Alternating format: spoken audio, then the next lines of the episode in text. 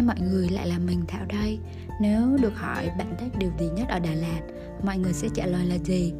với mình thì một trong những điều khiến mình mê mẩn thành phố này chính là luôn có những nơi trốn, luôn có những con người thật đặc biệt để chúng ta khám phá.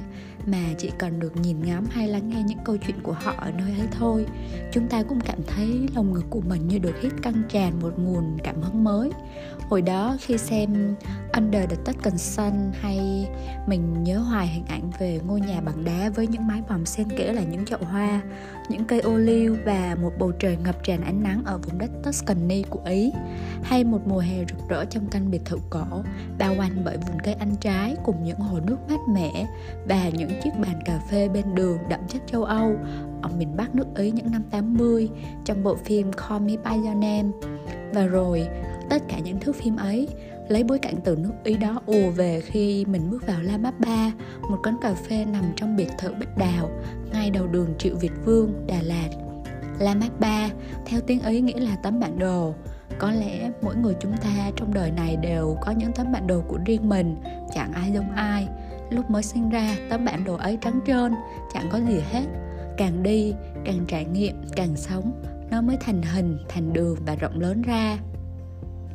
Hôm ấy, chị Lân dẫn mình đến La Mappa Lần đầu tiên ngồi nói chuyện với chị Khoa Người mở ra La Mappa Lắng nghe câu chuyện của chị rồi ngồi lặng yên ngắm một cơn mưa chiều lãng mạn qua chiếc cửa kính lớn trong veo.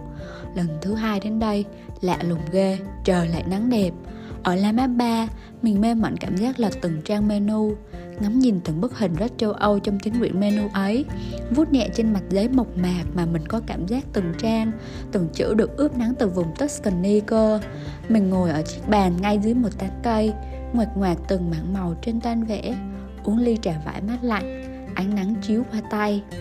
Thỉnh thoảng hương thơm của một loại hoa họ nhài vươn qua theo gió và tiếng những viên sỏi dưới nền ba vào nhau, khi em mèo trắng nhỏ xinh đùa giỡn cùng bóng nó dưới nắng.